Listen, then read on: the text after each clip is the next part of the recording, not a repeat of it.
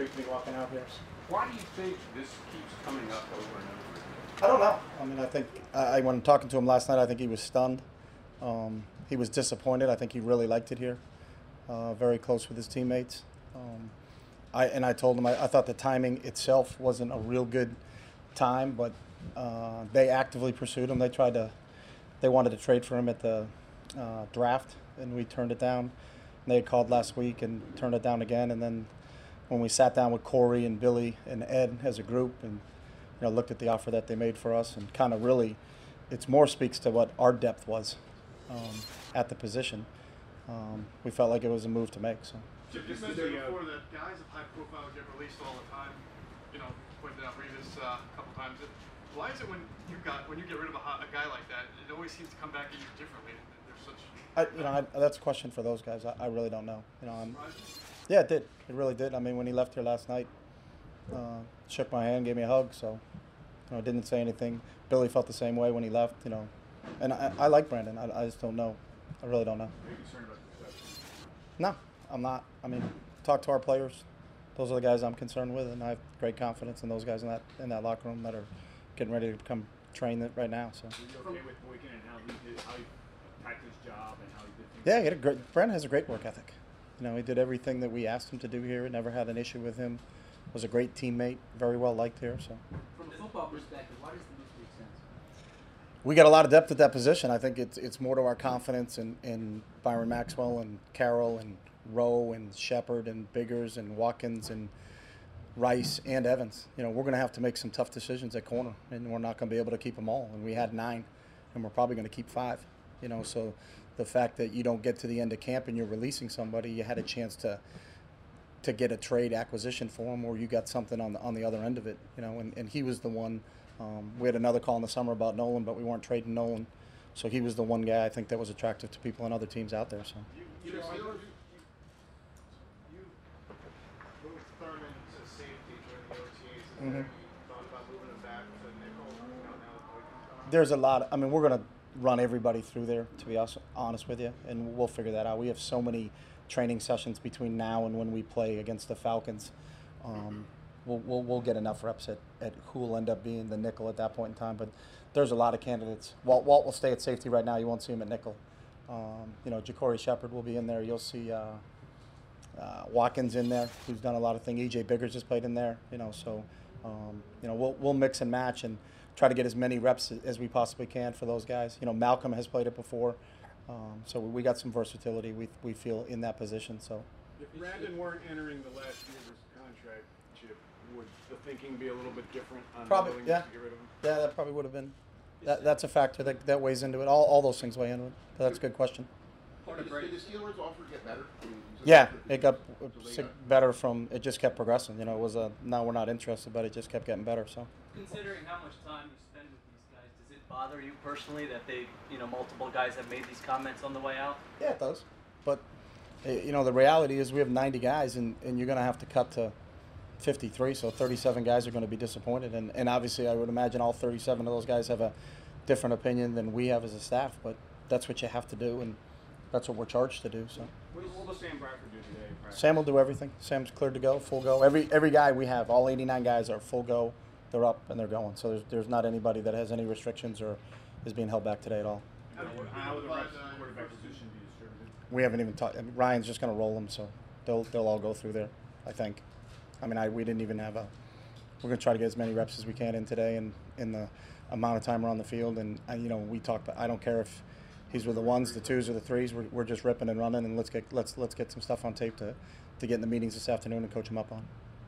Part of Brandon's quote was that uh, thinks that you're uncomfortable around grown men of our culture and that you need total control. I just wonder what your interpretation of that quote is and, and what your response would be. I haven't really had time to digest that, but I don't I don't believe that. I mean, talk to DeMeco, talk to the other guys here. I think those are the guys you should talk to. It's it's two weeks from the first preseason game. Is Bradford going to be playing in the, in, in the first preseason? Yeah, barring anything happening now, but he's full go, 100%. You know, when you talk to him, he had a great offseason. Uh, I think from when we left on June 18th to now, he feels really confident. You know, he's not going to play with a brace. Not going to, at least out in, the, in uh, our training sessions out here, he feels comfortable without it. He's ready to go. So. I John Moffitt, what went into that decision, and, and is he a realistic candidate to start? Um, I have no idea about the starting part of it. You know, we, we'll our first chance to see him live will be today. You know, didn't didn't uh, do anything with him before that because it came after the the off season program ended. So, um, you know, obviously has gone through some things, um, but felt confident when he came here and visited in June and met with myself, met with uh, Jeff Stoutland. He felt really comfortable with him. James Harris, Ed, everybody that was around him felt like he, he's made some mistakes in the past, and we're hopeful, uh, you know, that he's gone beyond that. I think he's got a plan in place to to be successful, and we'll see. We're going to throw him into the mix there with, with the rest of those guys and see how it plays itself out. You mentioned Shepherd as um, one of the possible replacements for Boyd. How much you see out of him in OTAs and minicamp? We're really, really impressed with him. I think he slipped probably a little bit in the draft because he was hurt, um, had a hamstring, kind of a lingering thing. Um, didn't work out as well as probably people expected in the off season. You know, in the testing time when all the college coaches around, didn't run a great time. But when you turn the tape on, he's a legitimate football player. And then what we saw on tape is what we saw during OTAs and minicamp and the off season program. So I think we're excited about his development and his growth to go along with those other guys. I think we we really believe we've got some really good young corners here, um, and that that gave us, I think, a little bit more of a comfort level when when the opportunity to, to get something for Brandon came up. Is that you know we're gonna we got some young guys I think that we can rely on. So What did you see on tape here? he's explosive. He's got great ball skills. Uh, he's really quick in and out of cuts. Um, he seems like he's got a real knack to being around the ball all the time. Uh, showed up a lot when you when you turn the tape on, and I, I think um, we, we were surprised that he was still around in the sixth. We kind of held our breath. If I think back, I don't think we had a fifth.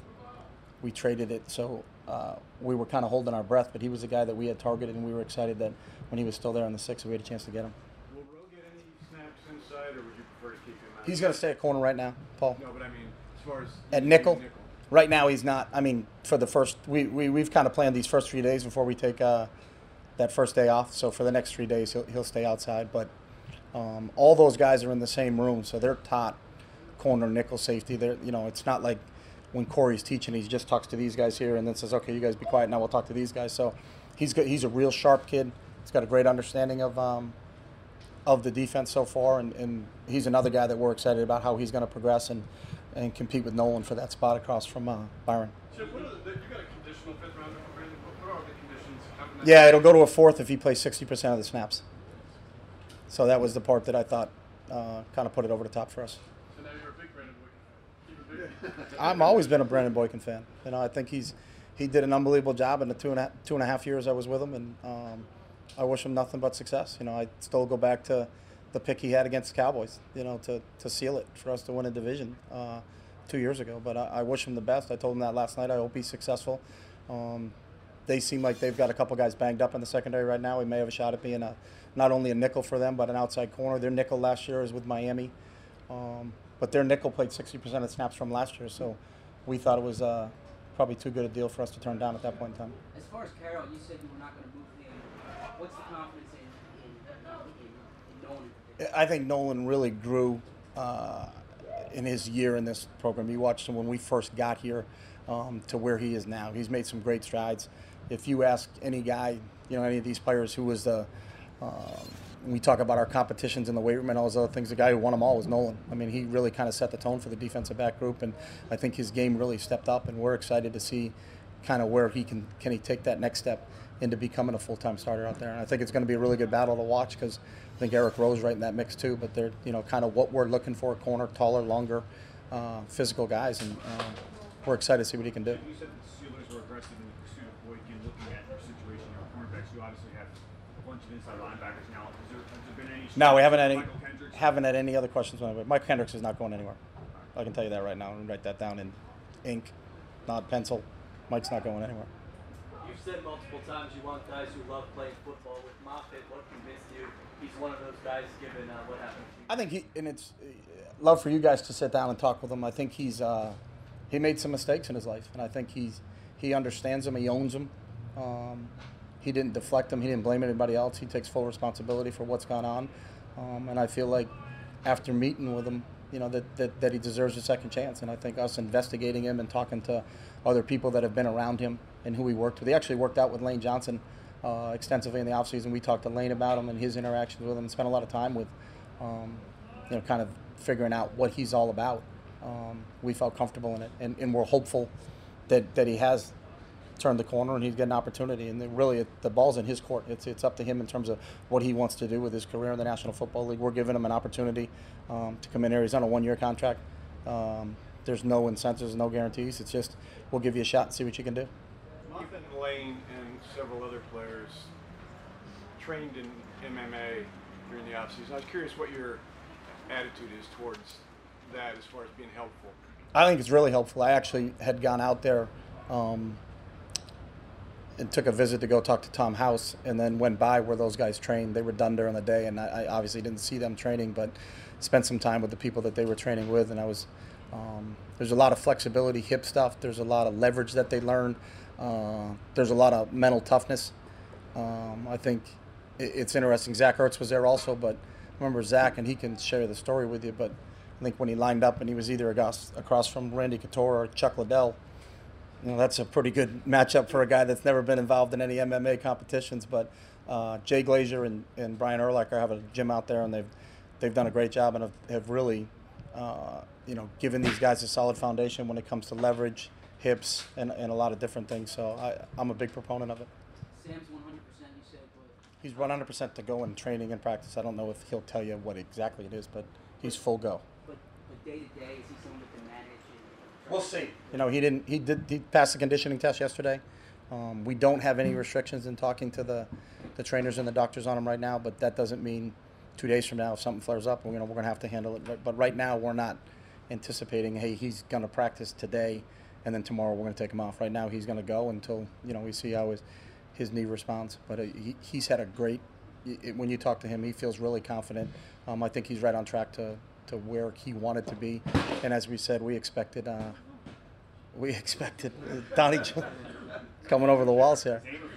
Um, When you lost Matthew, Matthew Tucker, Yeah. um, how do you feel about your depth at that position? Um, obviously, tough break, and and really felt bad for Tuck. You know, he, he he's got a, I think it's a tendon, not not just a muscle tear. So he's out for, he would be out for six to nine months. Had to have surgery on it. So um, first thought is felt bad for him, but we feel like we have some depth there, and we'll- see how it plays out. Obviously, with DeMarco and Ryan and Darren, you feel really confident, and then really what the battle is for number four. Um, Kenjon's been here for a year, been on the practice squad with us, real comfortable and, and know all about him. And then uh, Mostert did a really good job, and, and, and we're excited about him. You know, he's a real speed guy.